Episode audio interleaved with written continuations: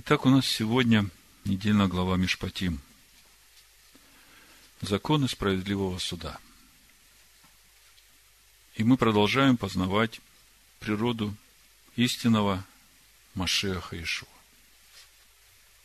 Сразу скажу название проповеди, чтобы нам легче было понимать, о чем мы сегодня будем говорить. Взято из послания римлянам, 10 главы, 4 стиха, в синодальном переводе написано, потому что конец закона Машех к праведности всякого верующего. И мы уже говорили, что слово «конец» на греческом по стронгу 50-56 это телос, окончание, завершение, цель. Потому что конечная цель закона Торы – это Машех к праведности всякого верующего. Давайте прочитаем с первого стиха, чтобы увидеть, о чем здесь Павел говорит. Братья, желание моего сердца и молитва к Богу об Израиле во спасение. Ибо свидетельствую им, что имеют ревность по Боге, но не по рассуждению. Ибо, не разумея праведности Божией и усиливаясь поставить собственную праведность, они не покорились праведности Божией. Потому что конечная цель закона – это Машех к праведности всякого верующего. Итак, мы видим проблему Израиля.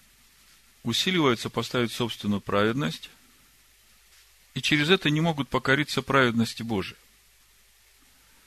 И вместе с тем мы видим, что там, где они усиливаются поставить собственную праведность, в чем они усиливаются поставить собственную праведность, на самом деле это предназначено именно для того, чтобы привести к Машеху, к праведности в Машехе, к праведности Божией. То есть есть что-то, что дано для того, чтобы прийти к праведности Божией. Но те, которым это дано, что-то является препятствием, чтобы через это прийти к тому, ради чего это дано. Вот наша задача сегодня увидеть, где стоит это препятствие, которое не позволяет прийти человеку к конечной цели закона, Машеху, к Божьей праведности.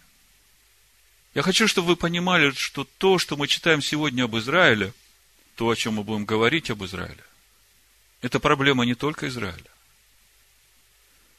Это общечеловеческая проблема. Поэтому все, о чем мы будем говорить, это проблема каждого из нас. Помните, у Еремии 17 главе, 9 стихе. Лукаво сердце человеческое, более всего и крайне испорчено. Кто узнает его? То есть мы видим, что в какой-то момент Израиль не смог справиться со своим необрезанным сердцем и воцарить там Всевышнего. То это ему не нравится, то это ему не нравится. Постоянно возмущается против Моисея, против Бога, да? И вот приходит тот момент, когда они должны уже воцарить Всевышнего в своем сердце, когда они должны первые плоды ему принести, они говорят, пусть Бог с нами не говорит. А по сути, что произошло?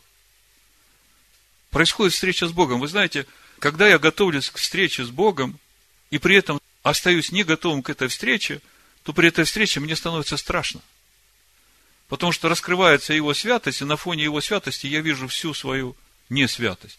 И я вижу, что это именно то, где я постоянно противился против Бога, спорил с Ним. И тогда мне хочется бежать. Об этом мы будем сегодня говорить. Но это первая вводная мысль, что я хочу сказать. Мы сегодня говорим не только о проблеме Израиля, мы сегодня говорим о сердце человеческом, потому что лукаво сердце человеческое более всего и крайне испорченное, кто узнает его. Так вот, посмотрим, где это препятствие стоит, по причине которого то, что дано Богом, для того, чтобы человеку прийти к Божьей праведности, человек оказался неспособным этим воспользоваться, чтобы прийти к этой праведности. Давайте дальше прочитаем, чтобы понять, о чем речь идет. Вот смотрите. Там же продолжаем читать Римлянам, 10 глава, 5 стих. То есть, э, нам важно сегодня увидеть, где стоит это препятствие, которое не позволяет достигнуть конечной цели закона – праведности Божией. Моисей пишет о праведности от закона. Исполнивший его человек жив будет им. Да, Моисей так пишет, э, Второзаконие, 6 глава, 25 стих, написано, «И всем будет наша праведность, если мы будем стараться исполнять все заповеди сии перед лицом Адоная Всевышнего нашего, как Он заповедал нам. А дальше шестой стих Римлянам, 10 глава, Павел продолжает. А праведность от веры так говорит. Я хочу сказать, что об этом тоже пишет тот же самый Моисей. Павел цитирует Моисея, но он немножко его перефразирует. Там, где Моисей говорит слово «заповедь», и в том месте, где он говорит слово заповедь, он подразумевает все заповеди и законы, которые даны Всевышнему народу. Он в этом месте ставит слово Христос, Машех. И вы должны понимать, что Павел ни в чем не ошибся. Потому что Машех и есть живое Слово Бога. И из него течет Тора Моисея, как это духовная пища и духовное питье. Так вот, Павел говорит, праведность от веры так говорит. А я напоминаю, об этом тот же самый Моисей говорит. Не говори в сердце твоем, кто взойдет на небо, то есть Христа свести, Машеха свести, то есть спустить его. Или кто сойдет в бездну, то есть Христа из мертвых возвести. Но что говорит Писание? Близко к тебе слово, в устах твоих, в сердце твоем, то есть слово веры, которое проповедуем. Тут же переходим во второзаконие 30 главу, 11 стих, читаем это же самое – что сейчас апостол Павел цитирует в Римлянах 10 главе. Слушайте, как это звучит.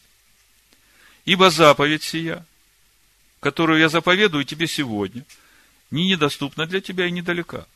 Она не на небе, чтобы можно было говорить, кто взошел бы для нас на небо и принес бы ее нам, и дал бы нам услышать ее, и мы исполнили бы ее.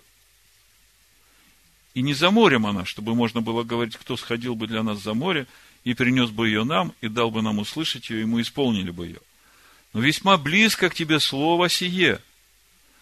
Оно в устах твоих и в сердце твоем, чтобы исполнять его. Первый раз, когда читаешь Моисея, возникает вопрос, но то, что оно в устах моих, это я понимаю. Я читаю это по написанному в Торе Моисея, я это слышу. А откуда оно в сердце моем? Это же Моисей говорит. В устах твоих и в сердце твоем, и заметьте, чтобы исполнять. Так откуда оно в сердце моем? Откуда Моисей взял, что оно уже у этого Израиля, который перед ним стоит, оно в сердце? Да все очень просто. Когда Бог сотворил человека, мы говорили, что душу человека он сотворил с двойственной природой. Одна земная составляющая, другая небесная составляющая. И вот эта небесная составляющая, это дыхание жизни, это Машех, это вот эта заповедь, которая в сердце человека. И когда земная составляющая начинает служить вот этой небесной составляющей, это и есть то, что Бог воцаряется в сердце человека. Сердце человека становится обителью для Бога, и человек становится сосудом Бога в этом мире. Бог воцаряется в этом мире. Вы это все знаете. Так вот, читая апостола Павла в Римлянах 10 главе, можно подумать, что в пятом стихе, там, где Моисей говорит о праведности от закона, исполнивший его человек жив будет им, как будто бы это Моисей говорит, это Ветхий Завет, а вот Павел говорит что-то новое. Да? Шестой стих. А праведность от веры так говорит – ну, Павел-то цитирует того же самого Моисея. Вопрос.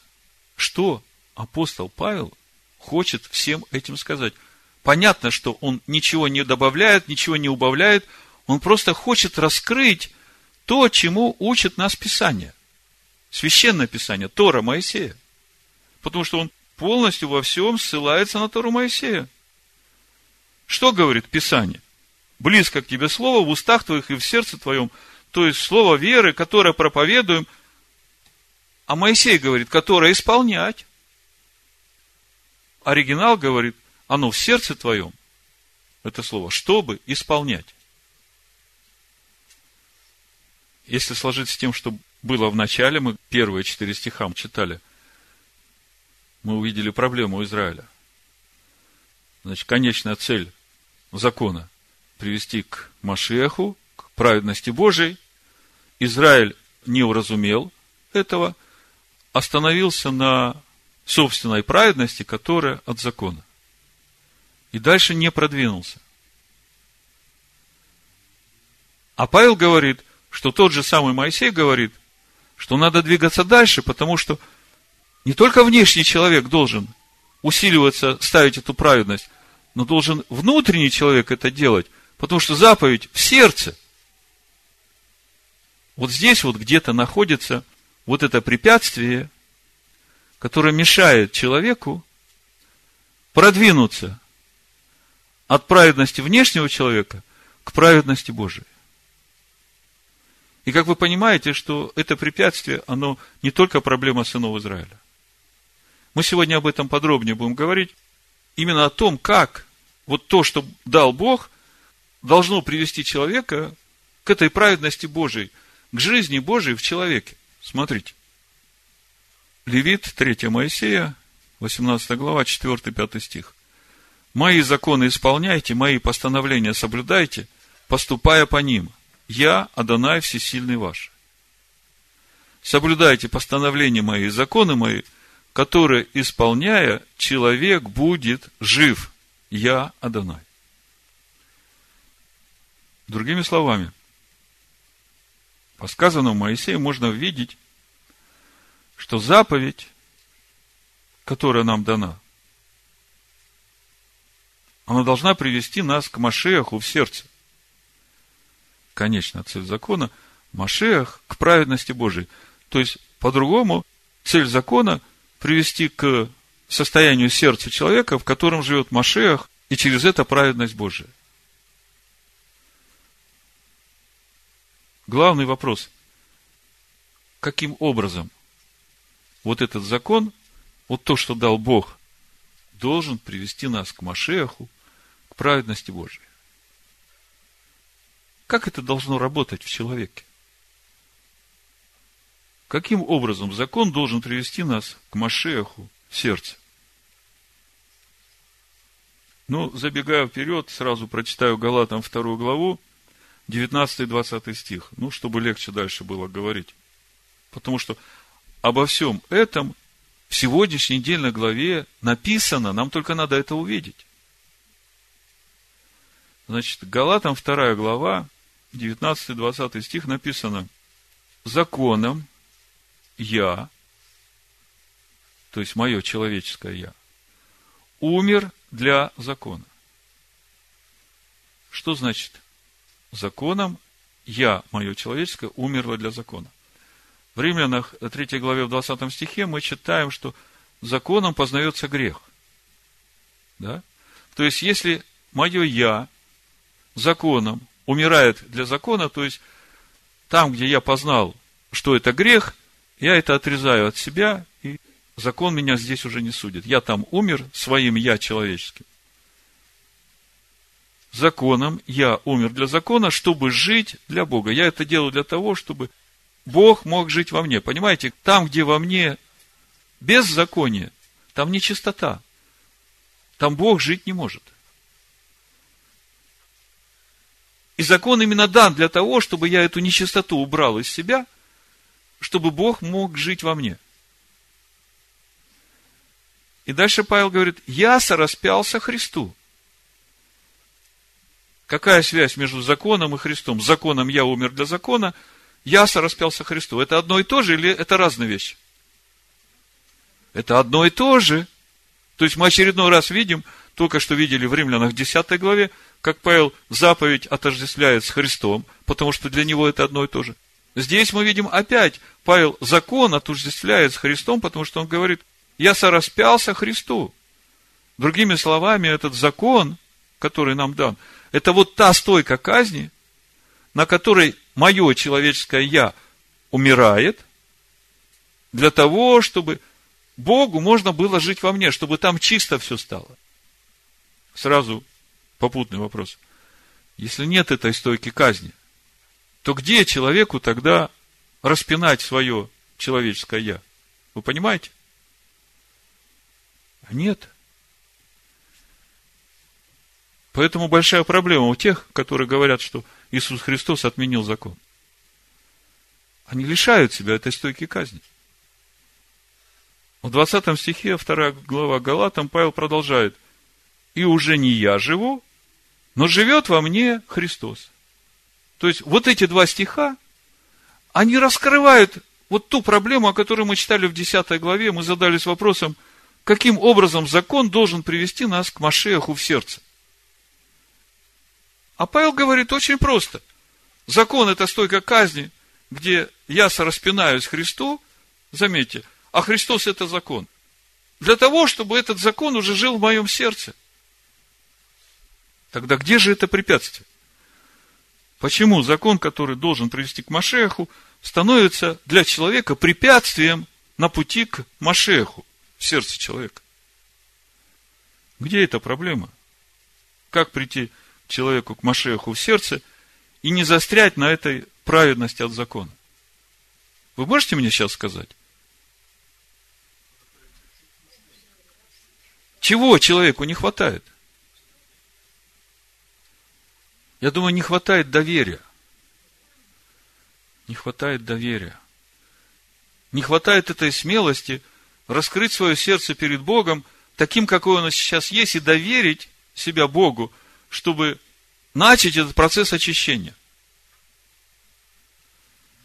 Значит, вот теперь в этом ключе, как мы говорили, давайте посмотрим на нашу недельную главу, и мы увидим, в нашей недельной главе вот тот путь в святость, который Всевышний предлагает сейчас своему народу.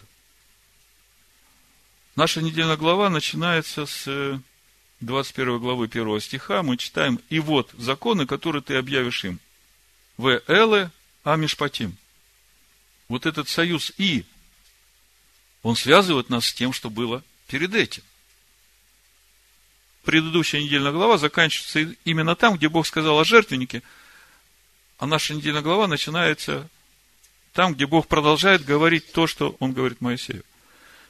Мы сейчас вернемся немножко назад, чтобы увидеть духовными глазами, что там происходит.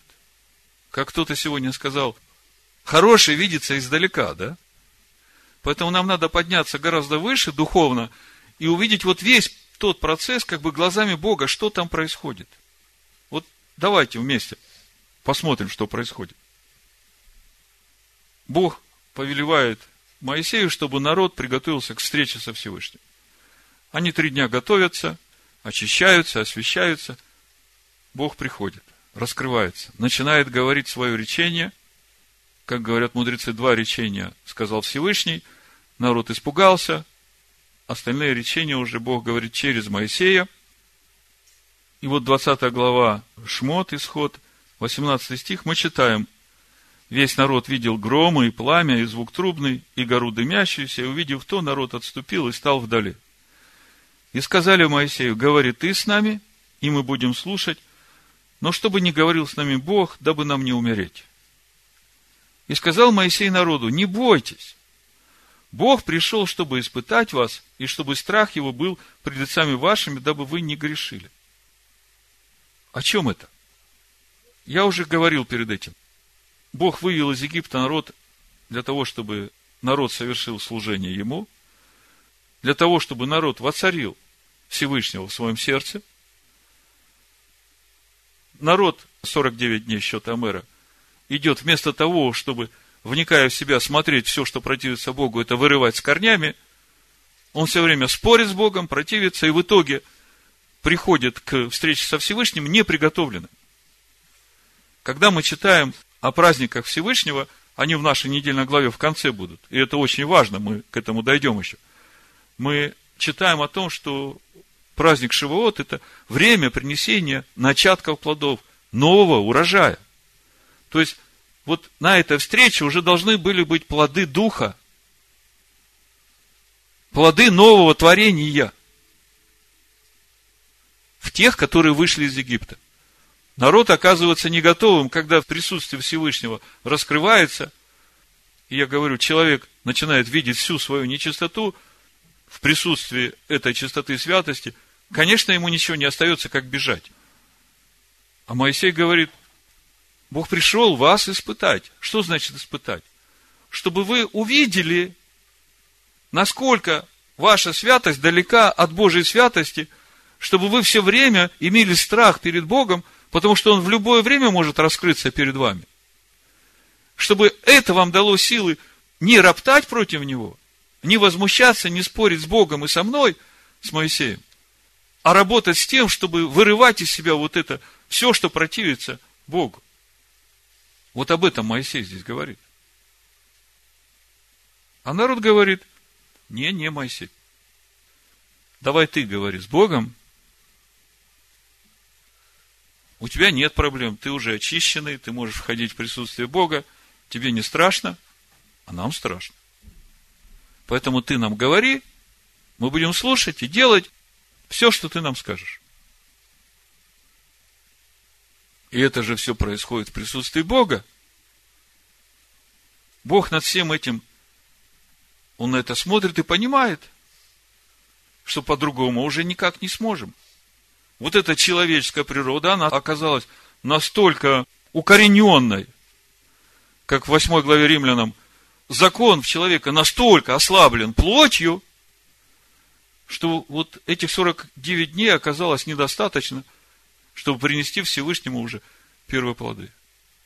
Всевышний говорит, хорошо, Моисей, Читаем дальше, смотрите. 21 стих. И стоял народ вдали, 20 глава книги Исход. А Моисей вступил во мрак, где Бог. Так просто. Одни испугались, убежали за 17 километров от горы Хариф. Примерно так. А другой входит во мрак, где Бог, и почему-то ему не страшно, и почему-то ему бежать не хочется. И сказала Данай Моисею, так скажи сынам Израилем, вы видели, как я с неба говорил вам? Не делайте передо мной богов серебряных или богов золотых, не делайте себе. Это обращение к народу. То есть, впредь, знайте, что поклоняться надо невидимым вещам, а мне, святому Богу. И все ваше поклонение мне – это ваша святость. В этом суть вашего служения мне. Бог говорит, меня интересует не ваше видимое поклонение. Меня интересует святость в ваших сердцах.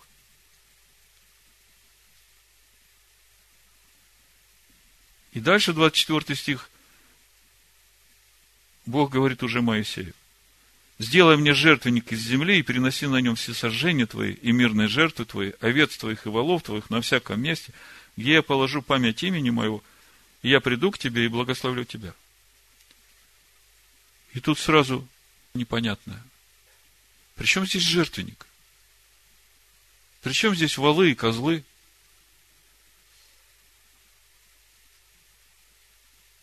Конечно, если смотреть видимыми глазами, то речь идет уже о служении в скине по образу. Вот здесь начинается этот процесс, когда Бог начинает уже готовить народ к служению в скине по образу.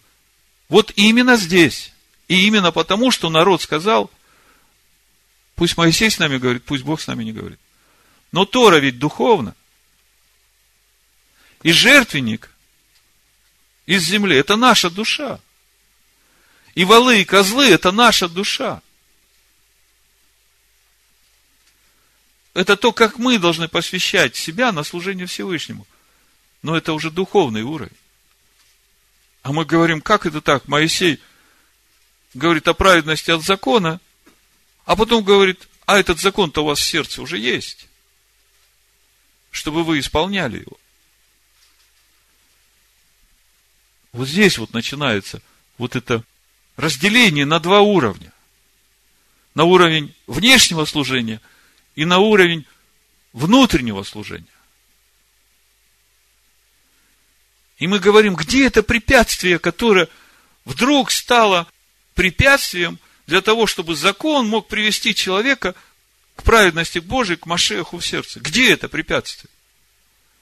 И вот здесь мы начинаем видеть, где это препятствие. Вот это человеческое желание, испорченное человеческой природой, не пустить Бога в свое сердце. Бог, я буду делать то, что ты скажешь, вот через Моисея. Будь уверен, все, что ты скажешь, сколько принести, куда, когда, все принесу. Выберу самое лучшее, чтобы не было ни пятна, ни пороков. Обещаю.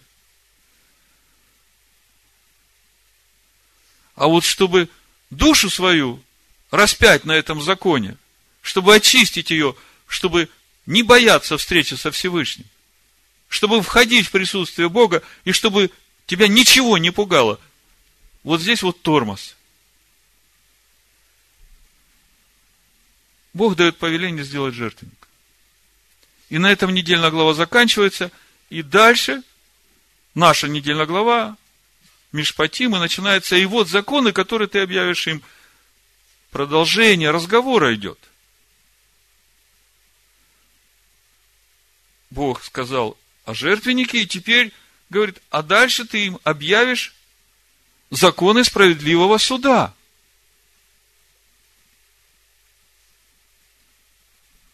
И дальше мы видим вот эти принципы справедливого Божьего суда, на основании которых Бог дает человеку законы, как им судить себя и друг друга в том случае, когда они приступают завет Бога.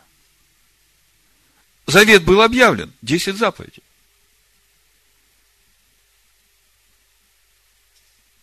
И если человек приступает хоть одну из этих заповедей, он уже выпадает из заветных отношений с Богом. Он отсекает себя от общества Господня.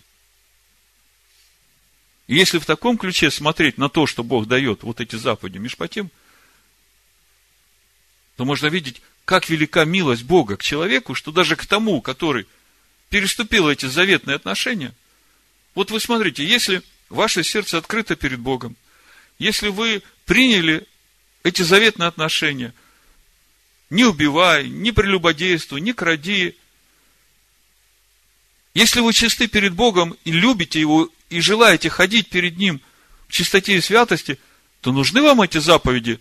Если ты украл валу или овца, то тебе надо в пятеро или в четверо вернуть. Безусловно, не нужны. Но не все такие. Есть такие, которые слабые и не устояли в этой святости. И вот милость Бога, она настолько велика к человеку, что он смотрит и понимает, да, надо человеку дать шанс, чтобы он смог вернуться в общество Господне. И для этого даны законы справедливого суда. То есть, по большому счету, вот эти заповеди Мишпатим, заповеди справедливого суда, это как милость Бога для тех, которые не устояли в заветных отношениях с Богом.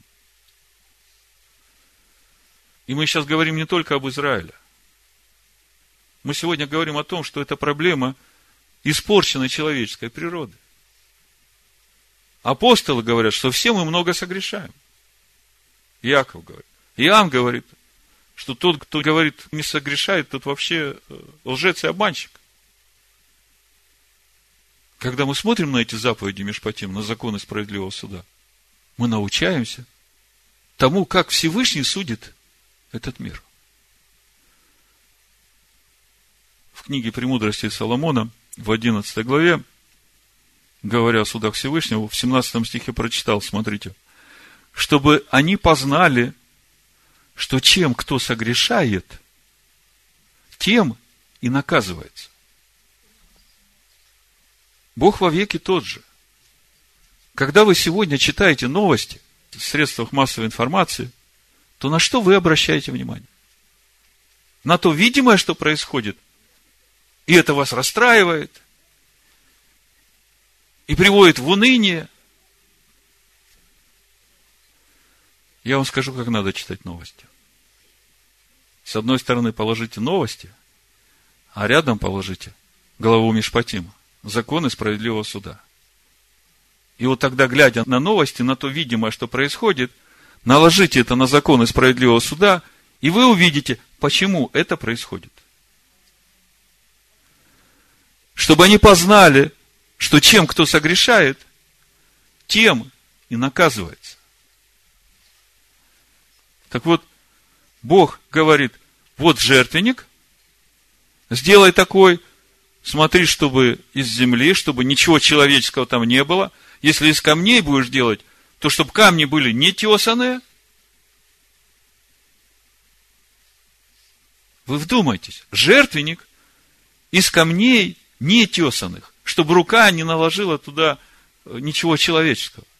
О чем это? Это Слово Бога неповрежденное.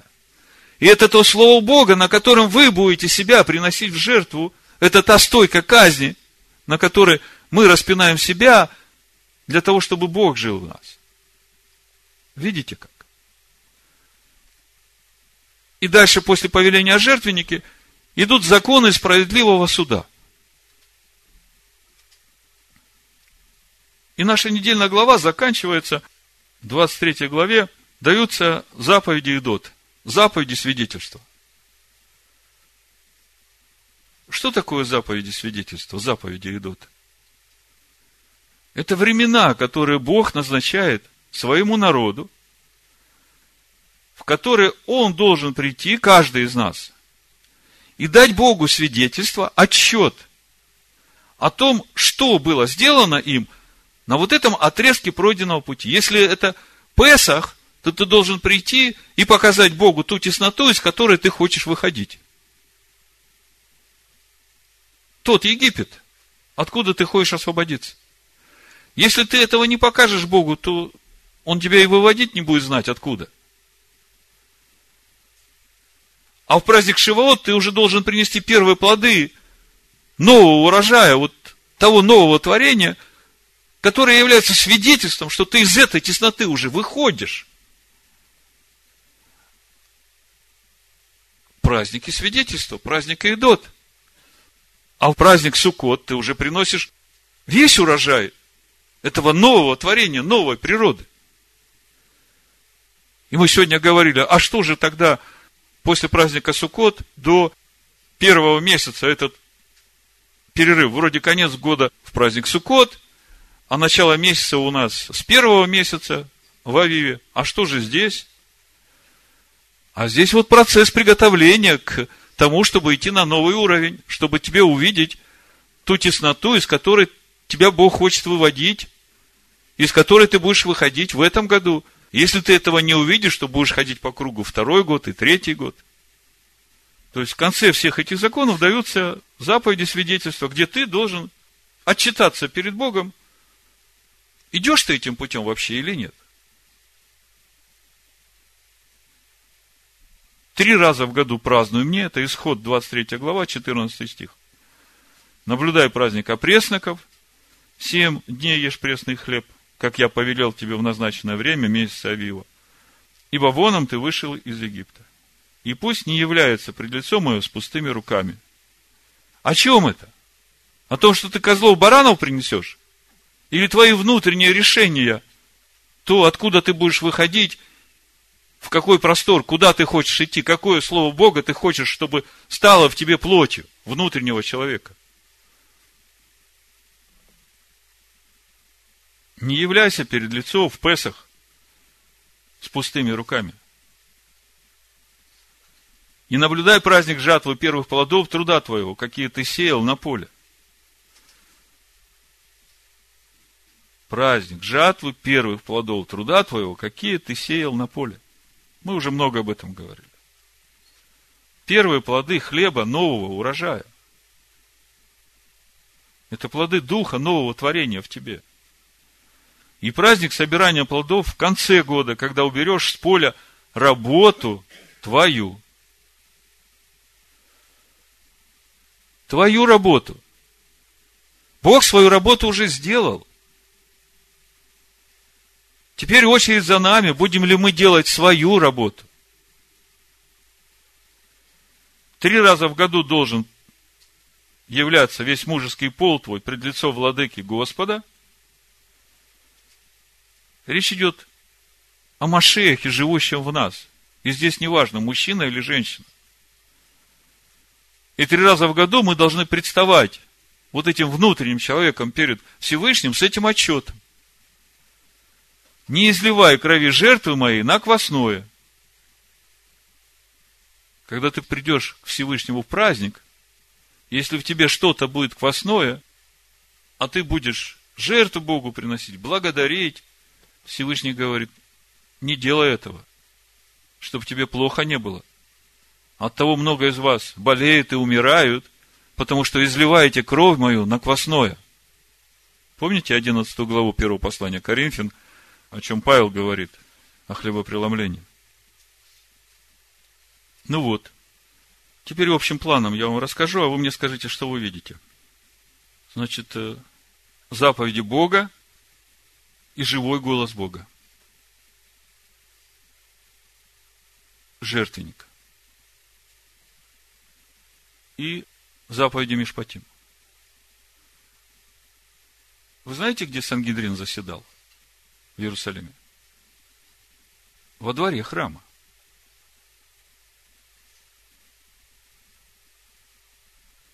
Что вы видите?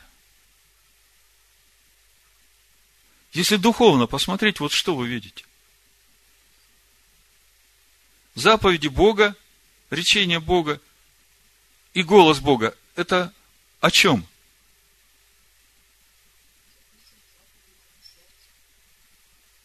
Это святое святых в скинии Бога. Видите вы это? Это то внутреннее святилище и святое святых, где находится скрижали завета, Бог открывается над крышкой, и находящийся в святилище может общаться с Богом.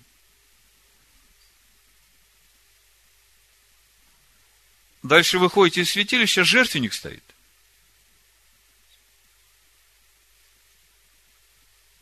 Как раз на входе перед святилищем еще умывальник, это мы будем дальше смотреть. И еще ближе к выходу Сангидрин, судьи, 70 старейшин, куда ты приходишь разбирать свои дела – и обычно главным судьей в Израиле кто был? Первосвященник.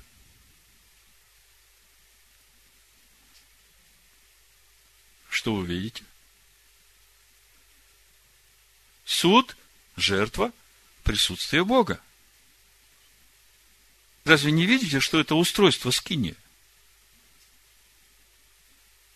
И это есть тот путь, которым ведет нас Тора к Машеху, к праведности Божией.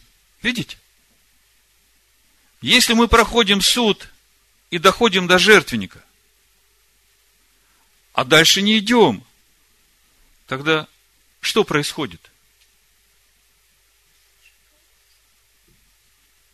У нас нет личного общения с Богом. Мы останавливаемся на вот этой праведности внешнего человека делами закона. А сердце не пускает туда Бога. А это все дано, как мы читаем, для того, чтобы мы имели личные отношения с Богом. Вот вам и вся духовная картина этого пути. И это все в нашей недельной главе. Если смотреть духовно. Здесь мы видим и предназначение закона. Для чего он дан? С него начинается все. С суда начинается. И потом жертвенник стоит, и мы знаем, для чего он дан. И проходя этот жертвенник, приходим уже к праведности Божией. Мы входим во внутреннее, в личное общение с Богом, где Он раскрывается над крышкой. А заповеди в сердце есть. Вот если так смотреть, 24 глава книги Исход, смотрите, первые два стиха. И Моисею сказал он, взойди к Господу ты и Аарон, Надав и Авиуд, и семьдесят из старейшин Израилевых, и поклонитесь издали. Моисей один пусть приблизится к Господу. У меня вопрос. Откуда здесь вдруг Надав и Авиуд? Ну, Аарон, понятно, он все время был с Моисеем. Почему вдруг здесь Надав и Авиуд? И почему вдруг 70 старейшин уже здесь? Вроде бы как ни о Надаве, ни о Виуде, ни о 70 старейшинах еще вообще речь не шла. Это же 70 старейшин будет через год, когда уже после того, как они тронутся от Харива в обетованную землю, когда уже скиния будет поставлена, тогда уже будет 70 старейшин выбраны. Хотя старейшины были в Израиле постоянно. А причем здесь Надав и Авиуд? Так вот, если это все вместе сложить, то мы видим, что вот здесь вот уже запускается вот этот механизм служения священников, служения суда для народа. И все это служение в скинии по образу. Это если смотреть видимыми глазами. А если смотреть духовными глазами, то мы видим этот путь в праведность Божию. Тогда скажите мне, где же приткнулся Израиль? Я вам сейчас еще раз прочитаю Римлянам 10 главу. Вот послушайте. Братья, желание моего сердца и молитва к Богу об Израиле во спасение. Ибо свидетельствую им, что имеют ревность по Боге, но не по рассуждению. Ибо не разумея праведности Божией и усиливаясь поставить собственную праведность, они не покорились праведности Божией. Потому что цель закона – Машех праведности всякого верующего. Где приткнулся Израиль? Да, между жертвенником и скиней он дошел до жертвенника и дальше не пошел. Почему не пошел? Потому что они сказали, пусть Бог с нами не говорит.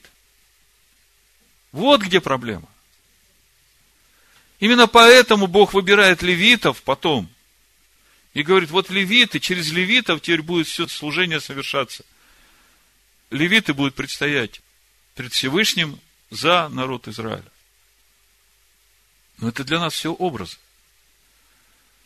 Машех приходит, как мы читаем в 8 главе, закон был ослаблен плотью, да? Римлянам 8 глава. Третий стих послания Римлянам 8 глава. Как закон, ослабленный плотью, был бессилен – то Бог послал Сына Своего, подобие плоти греховной, в жертву за грех, и осудил грех во плоти. Чтобы оправдание закона исполнилось в нас, живущих не по плоти, но по духу. Скажите, оправдание какого закона должно исполниться в нас? Того закона, которым я умираю, чтобы Христос, этот же закон, жил во мне. Вот теперь, как бы имея перед собой вот эту духовную картину и понимание того, где приткнулся Израиль, я думаю, что теперь, читая апостола Павла и все, что он говорит о законе, это станет просто и понятно. Вот у Павла как раз вот эта великая боль, что Израиль, он старается, но он по внешнему человеку доходит до жертвенника, а там оказалось бы просто доверь себя Богу, откройся перед Ним, какой ты есть, и устрояйся в живой камень. Вот все, что Павел пишет о законе, вот если вы теперь в этом ключе будете читать все местописания о законе, которые непонятны, мы немножко почитаем сейчас, вы увидите, что нигде Павел ничего плохого о законе не говорит – Наоборот, он везде говорит о том, какую роль должен сыграть закон в нашей жизни, чтобы нам через этот закон прийти к вот этой праведности Божией, к Машиаху. Сангидрин, законы справедливого суда, жертвенник и скиния Бога с человеком. святилище. Если у тебя не будет закона справедливого суда, у тебя нет этой стойки казни. Тебе не с чем прийти к жертвеннику. Ты не знаешь, что и как в себе очищать, что не угодно Богу. Римлянам 7 глава Павел говорит, посему закон свят. Это тот закон, на котором я умираю ради того, чтобы этот закон был в моем сердце. Посему закон свят, и заповедь свята, и праведна, и добра. Дальше 14 стих. Ибо мы знаем, что закон духовен, а я плотен и продан греху. Мы все знаем, что закон духовен. У меня такое впечатление, что те, которые сегодня называют себя духовными в христианском мире, они считают, что закон не духовен. Что там все по плоти. А на самом деле закон духовен, а это я по плоти. Павел так и говорит. Ибо мы знаем, что закон духовен, а я плотян и продан греху. Ибо не понимаю, что делаю, потому что не то делаю, что хочу, а что ненавижу, то делаю. И дальше в 17 стихе он продолжает. Потому что уже не я делаю, но живущий во мне грех. Ибо знаю, что не живет во мне, то есть в плоти моей доброе. То есть проблема не с законом. Проблема с человеческой природой. 24 стихе, бедный я человек, кто избавит меня от всего тела смерти, от этой человеческой природы, которая говорит, пусть Бог мне не говорит. Благодарю Бога моего, Ишуа Машехом, Господином нашим, избавление приходит. Законом я умер для закона, чтобы жить для Бога. Я сораспялся Машеху, и уже не я живу, но живет во мне Машех. Вот как это все работает. Другими словами, то препятствие, которое не позволяло человеку законом прийти к Машеху, это человеческая природа греховная, которая не пускала Бога в сердце, которая хотела служить Богу по внешнему человеку делами рук своих, умом своим. Причем это служение ума, вы знаете, как ум себя ведет? Там, где я чего-то не понимаю, это неправильно, это для меня не существует. А вы знаете, что вся греческая философия на этом построена. А вот отношение иудея совсем другое. Если я что-то не понимаю, то я умоляюсь перед Богом, я принимаю все как есть, если он будет милостью ко мне, он откроет то, что я не понимаю. Но это не значит, что я своим умом могу превознестись над необъятным умом Всевышнего и говорить, вот это я не понимаю, это значит, я отбрасываю, для меня это не существует.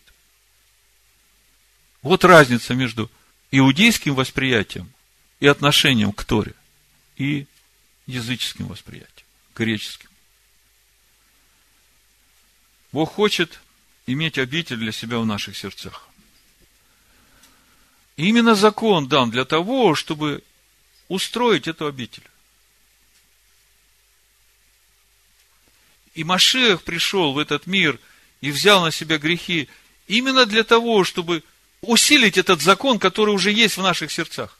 Как мы читаем в Римлянах 8 главе, закон, ослабленный плотью, то есть вот эта плоть у нас, вот эта человеческая, оно настолько сильно стало, что оно уже решило, что оно умнее Бога, и оно будет решать, как ему жить. Вот почитаю несколько мест Писания из э, писем апостола Павла о законе. То есть для меня важно, чтобы вы увидели, что апостол Павел нигде о законе плохо не говорит. В отличие от Игнатия Антиохийского, который после Павла пришел в антиохийскую церковь. Римлянам 2 глава с 9 стиха. Скорбь и теснота всякой души человека, делающей злое. Во-первых, Иудея, потом и Елена. Напротив, слава и честь и мир всякому делающему доброе, во-первых, Иудею, потом и Елену. Ибо нет лицеприятия у Бога. Те, которые, не имея закона, согрешили, вне закона и погибнут. Те, которые под законом согрешили, по закону осудятся. Потому что не слушатели закона праведны перед Богом, но исполнители закона оправданы будут. О каком законе здесь речь идет? О законе Моисея. Ибо когда язычники, не имеющие закона, по природе законное делают. По какой природе? Откуда эта природа? От Адама, от того человека, которого Бог сотворил – с двойственной природой души, с божественным и земным. Когда язычники, не имеющие закона по природе, законно делают, то не имея закона, они сами себе закон. Они показывают, что дело закона у них записано на сердцах, о чем свидетельствует совесть их и мысли их, то обвиняющие, то оправдывающие одна другую. То есть, когда в сердце человека этот закон раскрывается – и человек что-то неправильно делает, то мысль ему сразу говорит, здесь ты неправильно делаешь. И обвиняет его, совесть его обвиняет. Весь вопрос в том, как он поступает. Если он исправляется, если он кается перед Богом, то это говорит о том, что закон уже живет в его сердце. В день, когда по благовествованию моему Бог будет судить тайны дела человека через Ишуа Машеха. 17 стих. Вот ты называешься иудеем, и успокаиваешь себя законом. И хвалишься Богом, и знаешь волю Его, и разумеешь лучше, научаясь из закона. Смотрите, отношение Павла к закону. Самое лучшее ты можешь уразуметь из закона. Волю Бога ты можешь уразуметь из закона. И уверен о себе, что ты путеводитель слепых, свет для находящихся во тьме. То есть закон является светом для находящихся во тьме. Наставник невежд, учитель младенцев, имеющий в законе образец ведения и истины. Вот вам где образец ведения и истины. Именно закон наставляет человека на истинный путь. Помните в 18 главе Деяний Аполос он ничего, кроме Торы, не знал, но Тору знал хорошо. Смотрите, как о нем написано. 18 глава Деяний, 24 стих. Некто иудей, именем Аполос, родом из Александрии, муж красноречивый и сведущий в Писаниях, сведущий в Писаниях Нового Завета, Торы, Танаха, тогда еще не было Нового Завета, когда писались эти стихи. Пришел в Эфес, он был наставлен в начатках пути Господня, сведущий в Писаниях, иудей, был наставлен в начатках пути Господня. То есть, вот вы собираетесь в дальнюю дорогу. Если вас в самом начале пути наставить неправильно, хотя бы на один градус вы отклонитесь от правильного направления, то в конце пути куда вы придете? но точно не туда, куда надо, да? Так вот, очень важно быть наставленным в начатках пути. Потому что если ты правильно наставлен в начатках, то ты не собьешься с пути, ты будешь знать, куда идти. А он, смотрите, был наставлен в начатках пути, и, горя духом, говорил и учил о Господе правильно, зная только крещение Иоаннова. Это вот то, о чем мы сегодня говорим. Знал Сангидрин, суд, Мишпатим и жертвенник. Потому что Иоанн проповедовал покаяние. Вот. Отсюда все начинается. Возвращаемся в Римлянам. Вторая глава, 18 стих. «И знаешь волю его, и разумеешь лучшее научаясь из закона, и уверен в себе, что ты путеводитель слепых и свет для находящихся во тьме, наставник невежд, учитель младенцев, имеющий в законе образец ведения и истины. Имеющий в законе образец ведения, то есть познания и истины. Где еще можно найти такой образец? Как же ты, уча другого, не учишь себя самого? Проповедуя не красть, крадешь. Говоря не прелюбодействуй, прелюбодействуешь. Гнушаясь идолов, святотатствуешь. Хвалишься законом, а преступлением закона бесчестишь Бога. Оказывается, Новый Завет, апостол Павел в послании римлянам говорит,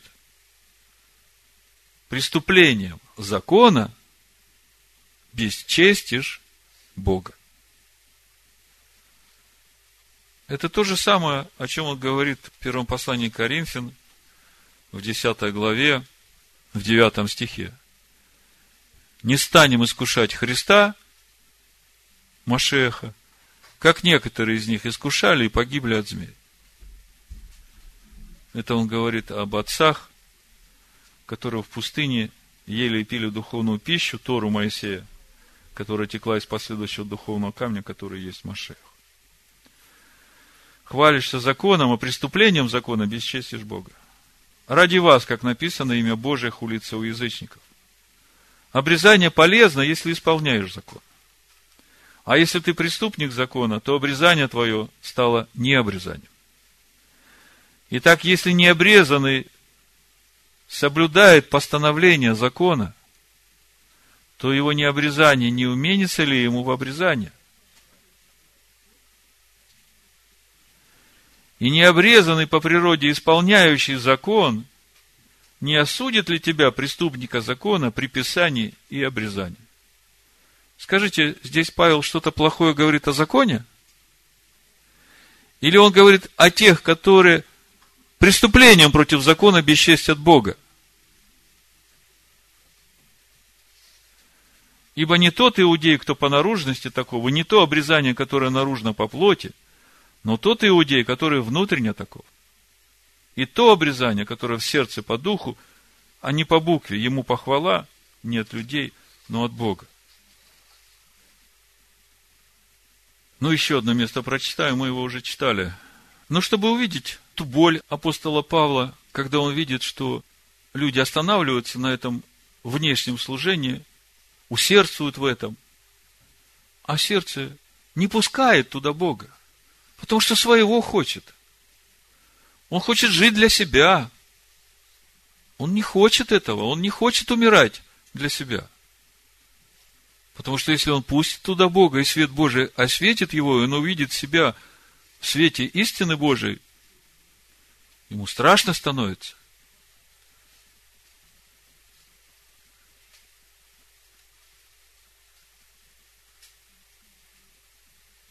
Ну, наверное, еще римлянам третью главу немножко почитаю, чтобы увидеть вот этот путь, который Павел все время, он во всех посланиях об этом говорит. Но неправильно понятый Павел, он тоже стал преткновение как для иудеев сегодняшних, так и для христиан сегодняшних. Вот смотрите. Римлянам 3 глава, 19 стих дальше. Но мы знаем, что закон, если что говорит, говорит к состоящим под законом, так что заграждаются всякие уста, и весь мир становится виновен перед Богом. Потому что делами закона не оправдается перед ним никакая плоть, ибо законом познается грех. Павел говорит, делами закона, вот, вот этим внешним служением с козлами и овцами, это не то, что оправдывает нас перед Богом.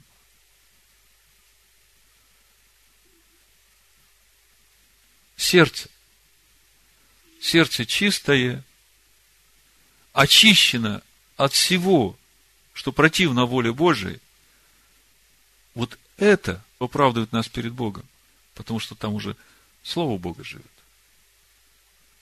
А законом познается грех. Закон приготовляет нас, приготовляет наши сердца в обитель для Всевышнего. Помните об этом в 14 главе Иоанна Ишо говорит. Кто имеет заповеди мои, соблюдает их, тот возлюблен будет отцом моим. И мы явимся к нему, и обитель у него сотворим. Я по памяти цитирую, сейчас прочитаю. Иоанна 14 глава, 21 стих. Кто имеет заповеди мои и соблюдает их. Видите, надо заиметь и соблюдать. Тот любит меня. А кто любит меня, тот возлюблен будет отцом моим, и я возлюблю его и явлюсь ему сам. Вот он, Христос в сердце. Если будут заповеди в твоем сердце, потому что его интересует, чтобы это было у тебя до глубины сердца. И соблюдает их. Явлюсь ему сам. Хорошо, возвращаемся к римлянам, третьей главе. Законом познается грех. И вот дальше, важно, чтобы вы это увидели, мы уже об этом как-то говорили.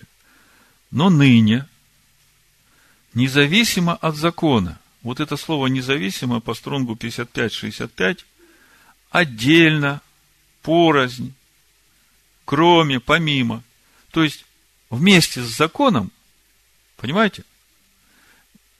Независимо, это не значит, что отбросил, а вот параллельно вместе с законом является праведность Божия, о которой свидетельствует этот закон и пророки. И эта праведность Божия через веру в Иисуса Христа, в Ишуа Машеха, во всех верующих, ибо нет различия. О чем это? Через веру в Иешуа происходит в нас возрождение этого живого слова, вот того, что в сердце вложено было человека от начала. И вот с одной стороны, вникая в закон, закон помогает нам увидеть, что является грехом, и мы прикладываем к этому усилия, чтобы освободиться от этого. И через это, вот этот же закон, Машех в наших сердцах, он начинает наполнять нас, как Ишо говорит, кто имеет заповеди мои и соблюдает их, явлюсь ему сам.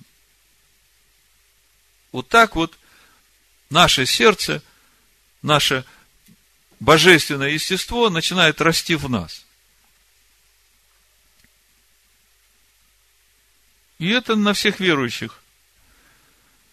Праведность Божия через веру в Ишуа Машеха во всех верующих. Нет различия. Потому что все согрешили и лишены славы Божией. Получая оправдание даром, по благодати Его, искуплением в Машехе Ишуа, которого Бог предложил в жертву милостивления в крови его, через веру, для показания праведности его прощения грехов, сделанных прежде. То есть, смотрите, вот он начинается этот процесс. Для показания праведности его, прощения грехов, сделанных прежде. То есть, когда мы его принимаем, все грехи, которые мы сделали прежде, они нам прощены не вменяются.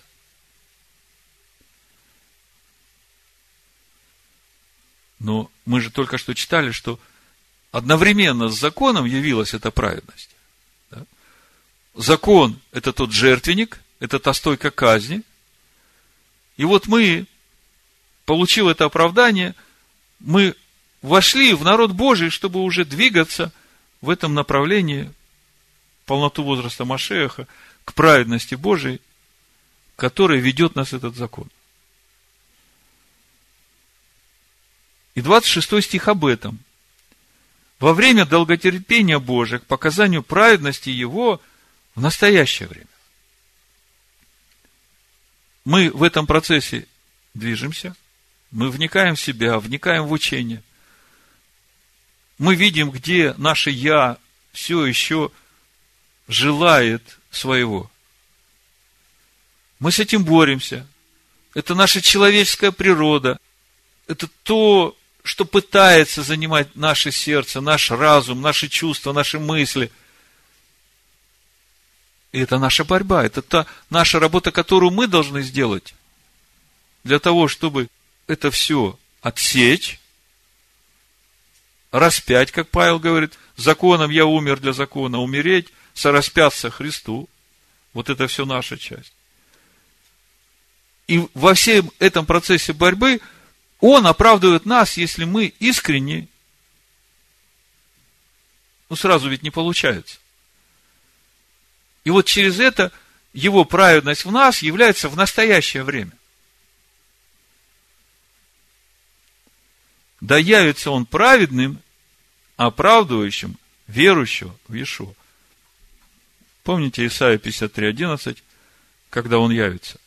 Через познание его он праведник, раб мой, оправдает многих, и грехи их на себе понесет. Вот он, когда явится, он будет оправдывать тех, которые познали его. Наверное, уже нет смысла говорить о том, как он будет различать тех, которые познали его, от тех, которые не познали его. Да, он их уже и так знает, он живет в их сердцах. А те, которые противятся воле Бога, он скажет, да, ребята, вы танцевали передо мной, чудеса моим именем творили, все это я видел, но я не знаю вас. Отойдите от меня, все делающие без закония. Я не знаю вас. И это самое большое огорчение для Бога и для всех любящих Бога, потому что большая часть людей просто обмануты.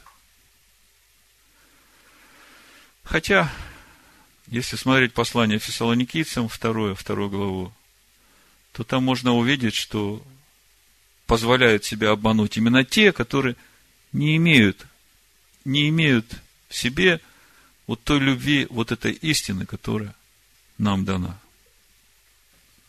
Так вот, закончим третью главу. Смотрите, 27 стих. Где же то, чем бы хвалиться? Уничтожено?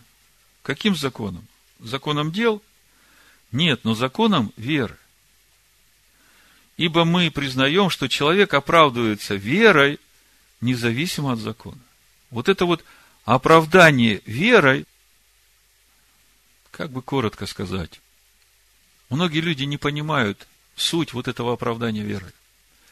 Они думают, что достаточно того, что я верю, что Иисус взял на себя мои грехи, и вот это и есть оправдание верой.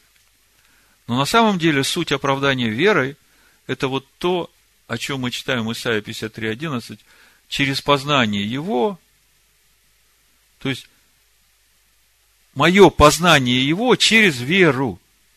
Когда Он уже не только вот здесь, в Торе, на бумаге, и я его знаю в уме, какой закон, когда делать, но когда я вникнул в это, и через это вникание и посвящение этому, это вошло в мое сердце и стало частью меня, вот это теперь я, я с ним уже не разделен.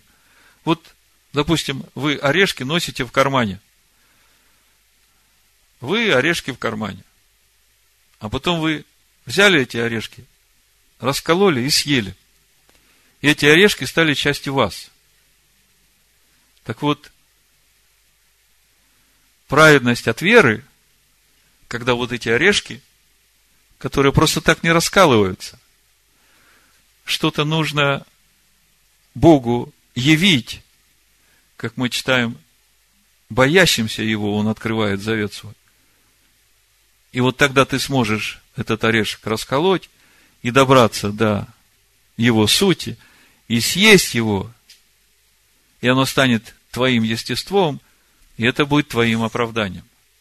Познание Его является твоим оправданием. То есть Он, живущий в тебе, твое оправдание.